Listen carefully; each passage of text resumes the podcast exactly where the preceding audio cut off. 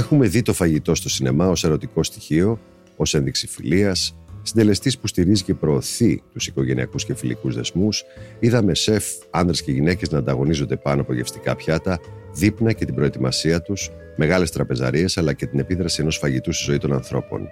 Όμως το είδος και η ποσότητα του φαγητού χρησιμοποιούνται συχνά στον κινηματογράφο για να υποδείξουν κάτι παραπάνω, την κοινωνική τάξη και τις αντιθέσεις που προκύπτουν αναπερίπτωση.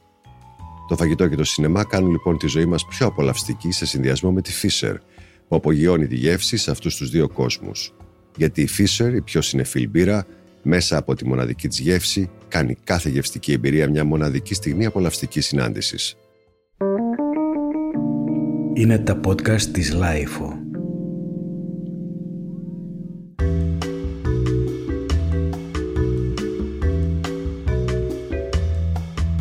Σε μία από τις πιο εμβληματικές ever εναρκτήριες σκηνές στο σινεμά, το πρόγευμα στο Tiffany's του χίλια εννιακόσια εξήντα ένα, η Holly Golightly της Audrey Hepburn, φτωχή που έχει επινοήσει μια μοναδική party pop περσόνα, περιφέρεται στο νεοϊορκέζικο χάραμα με απαράμιλο στυλ, μαύρο φόρεμα σεβανσί και μεταξωτά γάντια, μπροστά από τη βιτρίνα του κοσμετοπολίου Tiffany's, κρατώντας ένα κρουασάν στο χέρι και πίνοντας τον καφέ της, ενώ με το βλέμμα της καρφώνει τα κοσμήματα.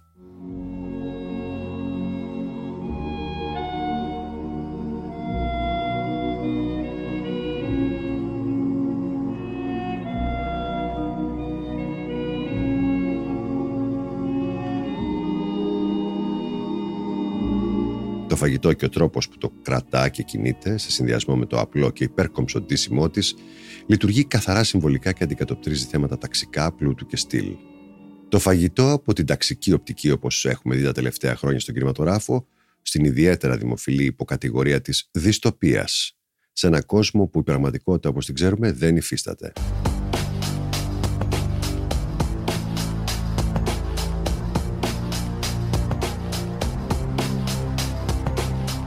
Στο ρετρομοντέρνο, αναμφισβήτητα σκοτεινό σύμπαν του πρώτου κυρίως Matrix, το ανθρώπινο είδος έχει χάσει τον πόλεμο με τις μηχανές και απλά ονειρεύεται ότι ζει, ενώ στην πραγματικότητα χρησιμοποιείται ως μπαταρία για να ζήσουν μηχανές. Όσοι όμως έχουν ξυπνήσει και αναγνωρίζουν τη λύθη του Matrix, πρέπει μαζί με τη σκληρή, μουντή, ανήλιαγη πραγματικότητα να συνηθίσουν και το μόνιμα άγευστο, κονσερβοποιημένο φαγητό που προσφέρεται, και να ξεχάσουν τα γευστικότητα, αλλά όχι αληθινά πιάτα που νόμιζαν ότι γεύονταν ενώ κοιμόντουσαν.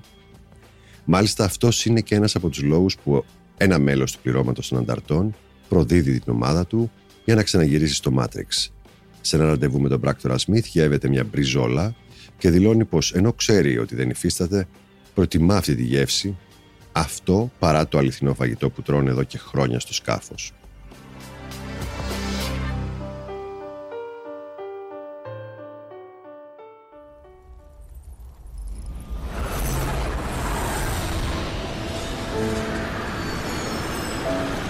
Στα όρια του κανιβαλισμού βρίσκεται η δυστοπική ταινία επιβίωσης Snowpiercer από το δύο χιλιάδες δεκατρία του Bong Joon-ho, που ακολουθεί ένα ακίνητο τρένο στην παγωμένη γη.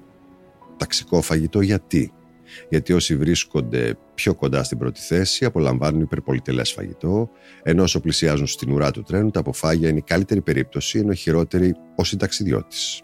Ο Chris Evans φτάνει μετά από επανάσταση και αγώνα στον οδηγό Ed Harris, φυσικά στην πρώτη θέση, για να διαπιστώσει ότι εκείνος μαγειρεύει και τρώει μπριζόλα με πατάτες, φαγητό εξαφανισμένο για την τρίτη θέση από την οποία ήρθε, ενώ τον ακούει να του εξηγεί πως όλοι είναι παγιδευμένοι σε αυτό το τρένο, απλά με διαφορετικά προνόμια.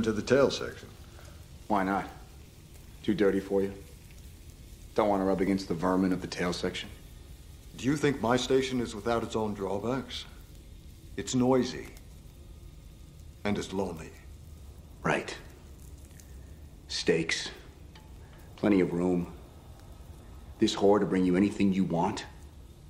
Curtis, everyone has their preordained position, and everyone is in their place except you.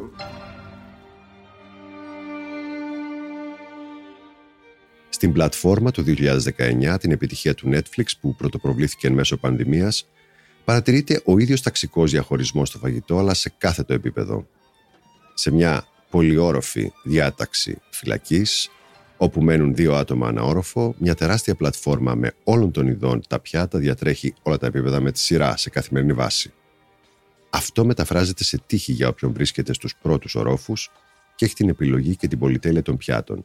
αλλά στα κατώτερα επίπεδα δεν φτάνει σχεδόν τίποτα. Η εναρκτήρια σκηνή, όπου υπό τη μουσική εγχόρδων ετοιμάζονται λαχταριστά πιάτα, δηλαδή σαλιγκάρια, κρέατα, ψάρια και φρούτα, που εμφανίζονται στο επίπεδο μηδέν σαν πίνακες ζωγραφικής, με τίποτα δεν μπορεί να σε προετοιμάσει για την κατάληξή τους. Γιατί μπορεί η διάταξη των κρατουμένων να αλλάζει ένα μήνα, αλλά ποιος θα καταφέρει να ζήσει χωρίς φαγητό όταν κληρώνεται διαδοχικά στα χαμηλότερα επίπεδα. Στα βραβευμένα με τέσσερα Όσκαρ παράσιτα και πάλι του Bong Joon-ho, το φαγητό που αναλογεί στη φτωχή οικογένεια που προσπαθεί να αναρριχηθεί σε υψηλότερη κλίμακα είναι εκ διαμέτρου αντίθετο από αυτό της πλούσιας οικογένειας που έχει προσιλωθεί στην επίτευξη των σκοπών της. Μέρος μάλιστα του σχεδίου τους να εξολοθρεύσουν την ήδη υπάρχουσα οικονόμο είναι να εκμεταλλευτούν την αλλεργία της στα ροδάκινα και να την παρουσιάσουν ως βαριά άρρωστη. Όταν δε οι ιδιοκτήτες λείπουν σε ταξίδι, η οικογένεια βρίσκει την ευκαιρία να περάσει στο ξένο σαλόνι οικογενειακή βραδιά με πίτσες και αναψυκτικά. Μια σαφή ένδειξη πως το ξένο κάστρο έχει κατακτηθεί από το αγαπημένο τους casual δείπνο.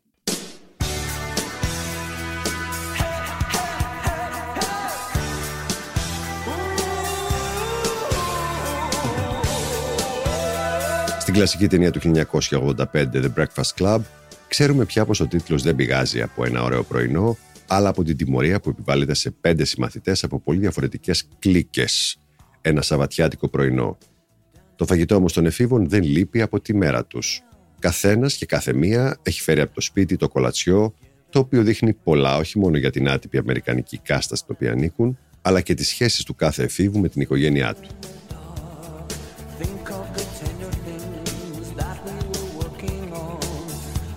Η Κλέρ ξεκινά με σούσι, ο αθλητής Άντριου έχει τρία σάντουιτς μαζί του, γάλα, πατατάκια και μια μπανάνα, και ο Μπράιεν μετά από πίεση αποκαλύπτει μια σούπα με χυμό μήλου. Όλα αυτά γίνονται αφορμή για να ξεδιπλωθούν οι χαρακτήρες και το υπόβαθρό τους.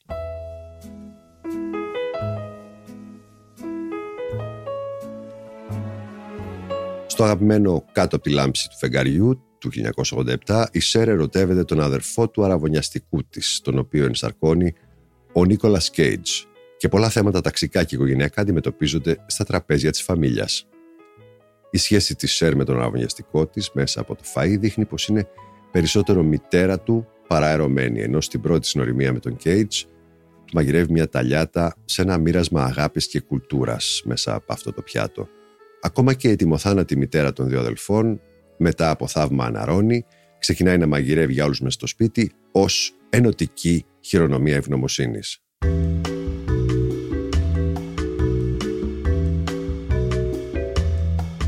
Στο επερχόμενο The Menu που θα κυκλοφορήσει στους κινηματογράφους τον Οκτώβριο, και ήδη το τρέιλερ φαίνεται πολύ απολαυστικό και υποσχόμενο, ένα νεαρό ζευγάρι που υποδίονται η Άνια Τέιλορ-Τζόι και ο Νίκολας Χούλτ ταξιδεύουν σε ένα απομακρυσμένο νησί για να διπνήσουν στο Hawthorne, ένα exclusive εστιατόριο που διευθύνει ο διάσημος επικεφαλής της κουζίνας που υποδίεται ο Ray Fiennes. Good evening. Welcome to Hawthorne. It'll be our pleasure to feed you. Tonight will be magical. Over the next few hours, you will ingest fat, salt, protein, and at times entire ecosystems. We're eating the ocean. We're eating the ocean. Are you crying? It's just I find it all very moving. So it's okay, but I'm not as into this as you are. Oh my God. Ο σεφ έχει ετοιμάσει ένα πλούσιο μενού μοριακής γαστρονομίας, όπου το φαγητό αντιμετωπίζεται ως ενοιολογική τέχνη, αλλά η προσέγγιση του έχει μερικές συγκλονιστικές εκπλήξεις για τους πλούσιους καλεσμένους. Υψηλή γαστρονομία, πιάτα που φέρουν δάκρυα στα μάτια, ατάκες όπως «Τρώμε τον ωκεανό» και ένα απόλυτα συντονισμένο γκρουπ σερβιτόρων που εκτελεί συγχρονισμένες κινήσεις, μας προετοιμάζουν για ένα θρίλερ όπου τίποτα δεν είναι όπως φαίνεται, ούτε καν τα εξαίσια πιάτα.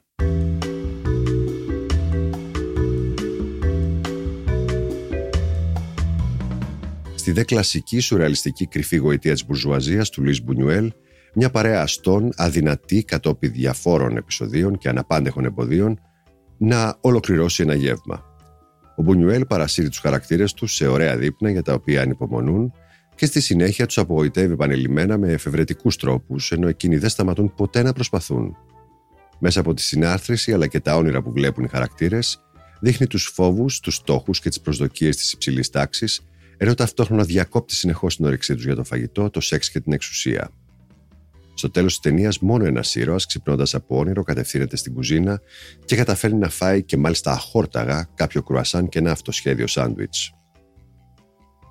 Στην πιο καυτή μέρα του καλοκαιριού, σε μια γειτονιά του Brooklyn του χίλια εννιακόσια ογδόντα εννιά, μια πιτσαρία βρίσκεται στο επίκεντρο της ταραχής που ξεσπάει στην ταινία Do the Right Thing του Spike Lee. Μια ταινία που θίγει τον ρατσισμό και τον ταξικό διαχωρισμό όσο καμία άλλη, ειδικά αν σκεφτεί κανείς ότι γυρίστηκε περισσότερο από τρεις δεκαετίες πριν. Η διάσημη πιτσαρία του Σάλ είναι το meeting point σε όλη τη διάρκεια της ταινίας, η οποία προσφέρει πέρα από πίτσα, καλτσόνι και λουκάνικο, ενώ πολλές διαφωνίες για έξτρα τυρί και πώς αυτό κοστίζει λαμβάνουν χώρα επί τόπου. Βλέπουμε την πίτσα από την προετοιμασία της και πώς κόβεται, μέχρι το πώς προσφέρεται και πώς φτάνει τελικά στον κάθε πελάτη, χωρίς να είναι καθόλου το θέμα της ταινίας στο φαγητό, αλλά φυσικά είναι αδύνατον να μην θες να δοκιμάσεις ένα κομμάτι, ακόμα και αν η πιτσαρία στο τέλος καταστρέφεται από το πλήθος ως αποτέλεσμα της μαζικής και φωνακλάδικης διαδήλωσης. Περνώντας λοιπόν από το φαγητό όπως το φιλτράρουν οι κοινωνικές τάξεις, προχωράμε σε γεύματα και πιάτα που έχουν βίαιη τροπή, δείπνα που πήγαν τόσο στραβά ή αποτέλεσαν την αφορμή ενός ξεσπάσματος μέσα με ταινία ή απλώς καταβροχθίζονται βία.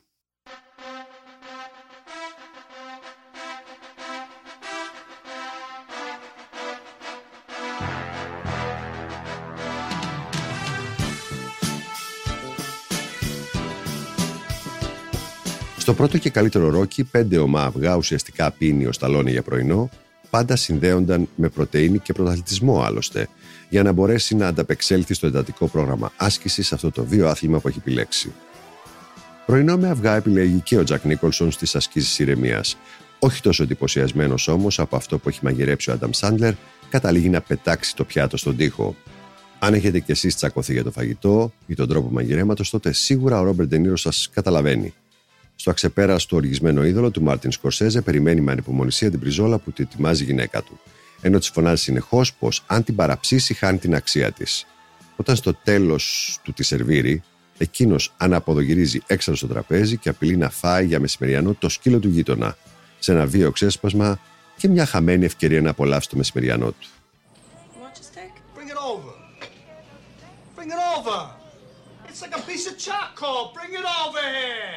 You want your steak? Yeah, right now. Good. There's your steak. Can't wait for this to be done. No, I can't wait. Good. Okay? Happy? Happy? That's all I want. That's all I want. Here, no more. There. You bought me about a steak, huh? You bought me about a steak? Yeah. Ο Τζακ Νίκολσον και πάλι προσπαθεί να παραγγείλει μια ομελέτα και ψωμί στο πλάι σε ένα αμερικάνικο ντάινερ στο five Easy Pieces του Bob Rafelson.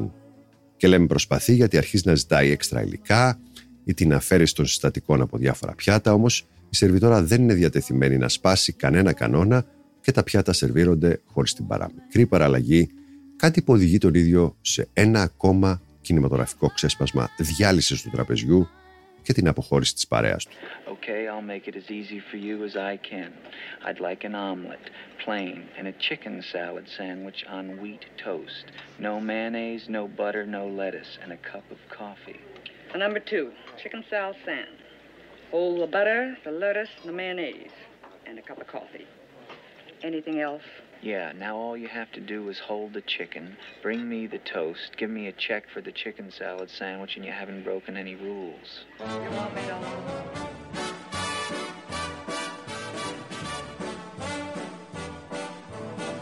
Επίσης, στο Goodfellas του Σκορσέζε, σε μια από τις σεκάνες που ονομάζεται Κυριακή έντεκα Μαΐου χίλια εννιακόσια ογδόντα, το βασικό άγχος του Henry είναι να φτάσει σπίτι και να μαγειρέψει το μεγάλο δείπνο.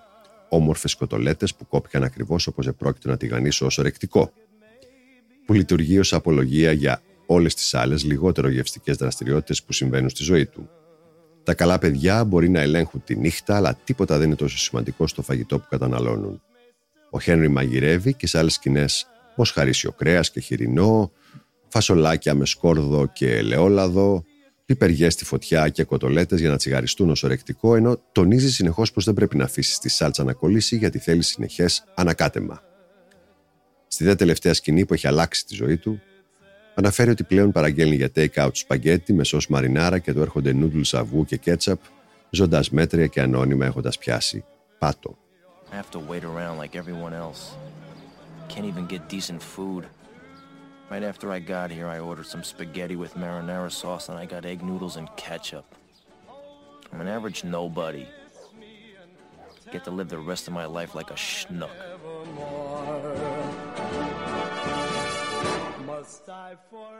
사랑해요, 아저씨.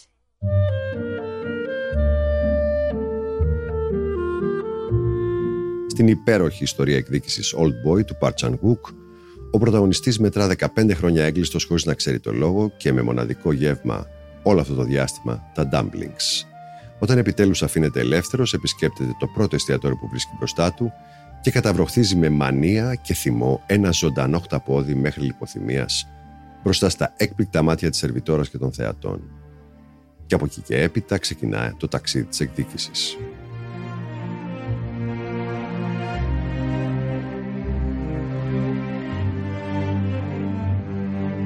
Ο Κουέντιν Ταραντίνο είναι ένας σκηνοθέτης που διατηρεί ιδιαίτερη σχέση με το φαγητό, όπως και με τη βία, και αυτό αποδεικνύεται από όλες τις ταινίες του. Στο Reservoir Dogs, ολόκληρη ενακτήρια σκηνή, όπου βλέπουμε τους χαρακτήρες για πρώτη φορά, ενώ η κάμερα κινείται κυκλικά, διαδραματίζεται αποκλειστικά σε ένα εστιατόριο, ενώ εκείνοι τρώνε το γεύμα τους, πίνουν και συζητούν. Στη δε κλασική πια σκηνή του Pulp Fiction, ο μαφιόζος που υποδίεται ο Σάμιουελ Τζάκσον ρωτάει το όπου να είναι θύμα του, από πού παρήγγειλε το μπέργκερ του.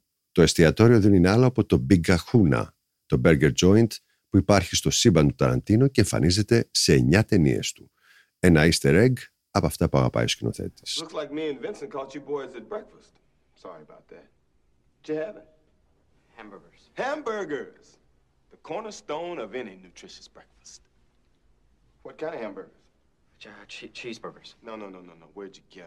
McDonald's, Wendy's, Jack in the Box, where? Uh, Big Kahuna Burger. Big Kahuna Burger. That's that Hawaiian burger joint. I hear they got some tasty burgers. I ain't never had one myself. How are they? I do love the taste of a good burger, λέει ο Jackson σε μια άσκηση εκφοβισμού, ενώ ζητάει από τον συνομιλητή του, που μόλις έχει μπει σπίτι του και ελπίζει να τον σκοτώσει, να δοκιμάσει από τον μπέργκερ του.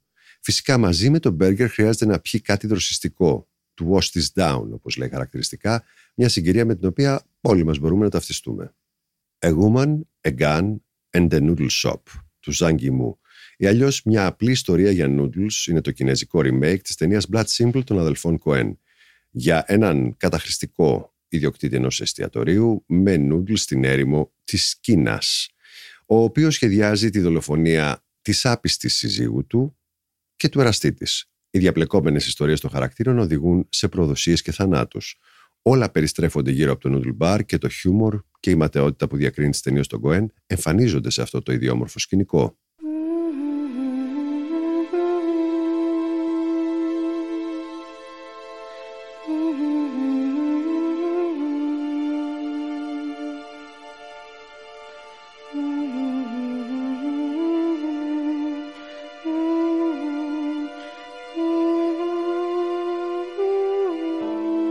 Το αλληγορικό παραμύθι του Γκιγέρμο ντελ Τόρο πάνω στον πόλεμο και τον φασισμό, Λαβύρινθος του Πάνα, χρησιμοποιεί μια σκηνή με τα πιο ιδιαίτερα πλάσματα που έχουμε δει στο σινεμά για να καταδείξει τις κοινωνικές αντιφάσεις.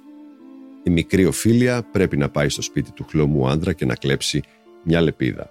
Το πλάσμα όμως κάθεται σε ένα τραπέζι που είναι γεμάτο πλουσιοπάροχα πιάτα που εκείνη απαγορεύεται να φάει. Όμως ο πειρασμός είναι τεράστιος για ένα κορίτσι στερημένο που προέρχεται από εμπόλεμη ζώνη.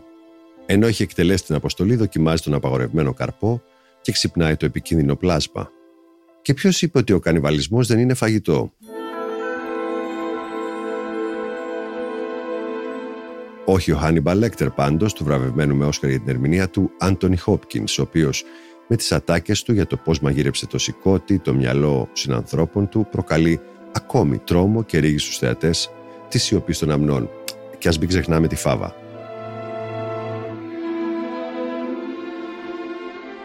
Ο Μάικλ Γκάμπον υποδίεται έναν απέσιο γκάγκστερ που μαζί με τη συμμορία του χρησιμοποιούν ένα εστιατόριο για ξέπλυμα. Ενώ η κακοποιημένη από τον ίδιο γυναίκα του ερωτεύεται έναν πελάτη του, στην ταινία Ο Μάγειρας, ο κλέφτης, η γυναίκα του και ο εραστής της. Υπερβολικά γκροτέσκ, ειδικά στο τέλος, όπου ενώ ο εραστής έχει δολοφονηθεί και η σύζυγος, η Έλεν Μίρεν, προσπαθεί να εκδικηθεί το θάνατό του, συνομωτεί με το μάγειρα ώστε να μαγειρέψει το τελευταίο δείπνο, το καλύτερο γεύμα που έχει φτιάξει ποτέ. Αυτό περιλαμβάνει τον νεκρό εραστή της και είναι υποχρέωση του γκάνγκστερ να το φάει.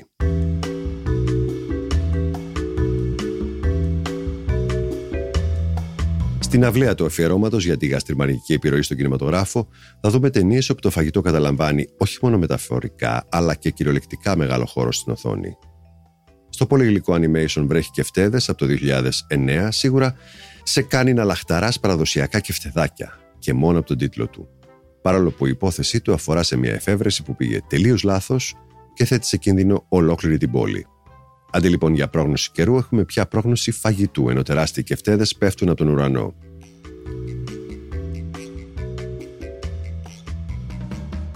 Ένας υπερκούλ τύπος με τη μορφή του Πολ Νιούμαν στο Μεγάλο Δραπέτη του χίλια εννιακόσια εξήντα επτά, ενώ βρίσκεται στη φυλακή, βάζει ένα στοίχημα ότι μπορεί να φάει πενήντα βραστά αυγά σε μια ώρα. Τα στοιχήματα με τους υπόλοιπους καταδίκους, η βοήθειά τους στη χώνεψη των αυγών αλλά και η δυναμία του να σταθεί όρθιος από ένα σημείο και μετά, καταλήγουν στο να κερδίσει το στοίχημα και μαζί το σεβασμό τους. Κάτι μείζονο σημασίας για να επιβιώσει εκεί ο Cool Hand Luke.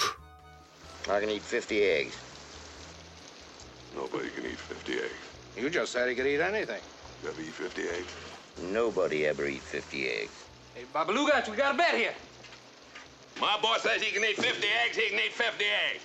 Yeah, but in how long?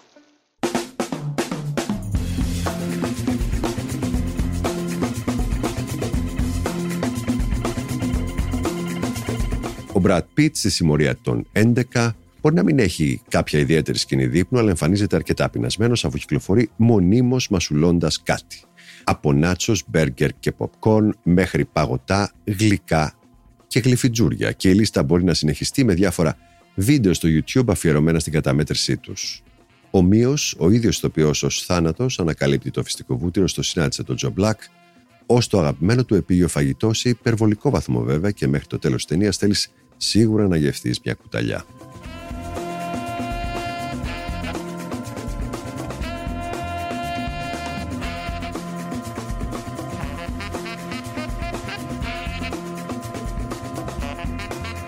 Και για να πάμε σε κάτι αρκετά πρόσφατο, ο φετινός Χρυσός Φοίνικας των Κανών, το τρίγωνο της θλίψης του Σουηδού Ρούμπεν Έσλουντ, περιλαμβάνει μια πολύ μεγάλη σκηνή δείπνου σε ένα υπερπολιτελές σκάφος, το οποίο όμως πάει όσο στραβά θα φανταζόταν κανείς.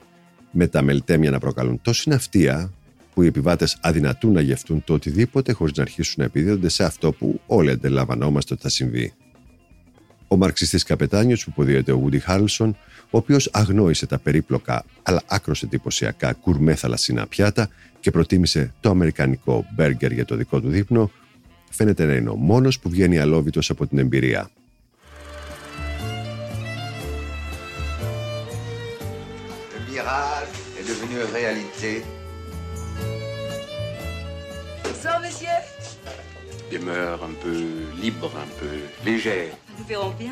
Ένα Σαββατοκύριακο φαγητού μέχρι τελικής πτώσεως θα μπορούσε να είναι ο εναλλακτικός τίτλος της σάτιρας «Το Μεγάλο Φαγοπότη» από το χίλια εννιακόσια εβδομήντα τρία του Μάρκο Φερέρι. Τέσσερις φίλοι μαζεύονται σε μια βίλα με αυτό σκοπό ένα όργιο φαγητού και επιδίδονται σε ασταμάτητους διαγωνισμούς για το ποιος τρώει πιο γρήγορα ή πιο πολλά πιάτα, ενώ περαστικοί από τη βίλα προσπαθούν να αντιληφθούν την κατάσταση, συνήθως ανεπιτυχώς, καθώς εκείνοι οδηγούνται ένας-ένας, πρώτα στην εξαθλίωση και στο τέλος όπως είναι, πλέον αναμενόμενο, στο θάνατο. Η Αθήνα είναι πια μία πόλη φάντασμα. Τα σώματα στρατού έχουν διώξει και τις τελευταίες ομάδες πολιτών υπό την απειλή όπλων, δημιουργώντας κενές ζώνες. Όπως ανακοινώθηκε από το Υπουργείο Δημοσίας Τάξεως, πρόκειται για ζώνες ασφαλείας για να μην θρηνήσουμε και άλλα θύματα. Η Αθήνα έχει κηρυχθεί πόλη σε έκτακτη ανάγκη. Η απαγόρευση κυκλοφορίας είναι ρητή. Η κυβέρνηση παρακαλεί να κλείνετε ερμητικά πόρτες και παράθυρα. Μην βγαίνετε στα μπαλκόνια. Μην ανοίγετε για κανένα λόγο. Χαμηλώστε τα φώτα και δυναμώστε τον ήχο της τηλεόρασης. Μην σβήνετε τους δέκτες σας. Σας ενημερώνουμε συνεχώς. Ακολουθείτε τις οδηγίες μας και μην ανησυχείτε. Η τηλεόραση αγρυπνά για σας. Τέλος, δεν μπορούμε να σκεφτούμε άλλη ταινία που ενώ ένα πιάτο παίζει κυριολεκτικά τεράστιο ρόλο στην πλοκή, στην πραγματικότητα κανείς δεν ασχολείται με τη γεύση και την κατανάλωσή του, από την επίθεση του γιγαντιαίου μουσακά του Πάνου Κούτρα. Ένα κομμάτι της ομώνυμης ελληνικής σπεσιαλιτέ που προοριζόταν για το σκύλο, μεγεθύνεται τρομακτικά από την ακτινοβολία ενός Διαστημόπουλου και μια σειρά από καταστροφολογίες, ρεπορτάζ και fake news ξεκινούν στην καρδιά της Αθήνας.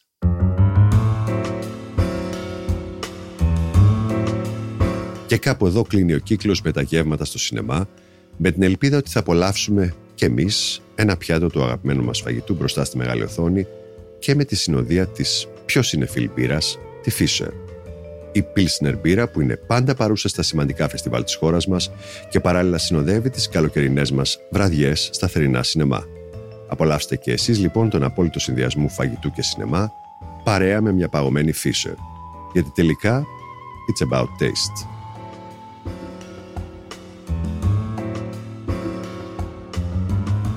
Ήταν ένα επεισόδιο από τη σειρά podcast Pulp Fiction με το Θοδωρή Κουτσογιανόπουλο για το Life.gr. Ηχοληψία, επεξεργασία και επιμέλεια, Φέδωνας Χτενάς και Μερόπικοκίνη.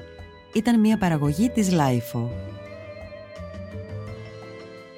Τα podcast της Life ανανεώνονται καθημερινά και τα ακούτε μέσα από το Life.gr ή τις εφαρμογές της Apple, του Spotify ή της Google.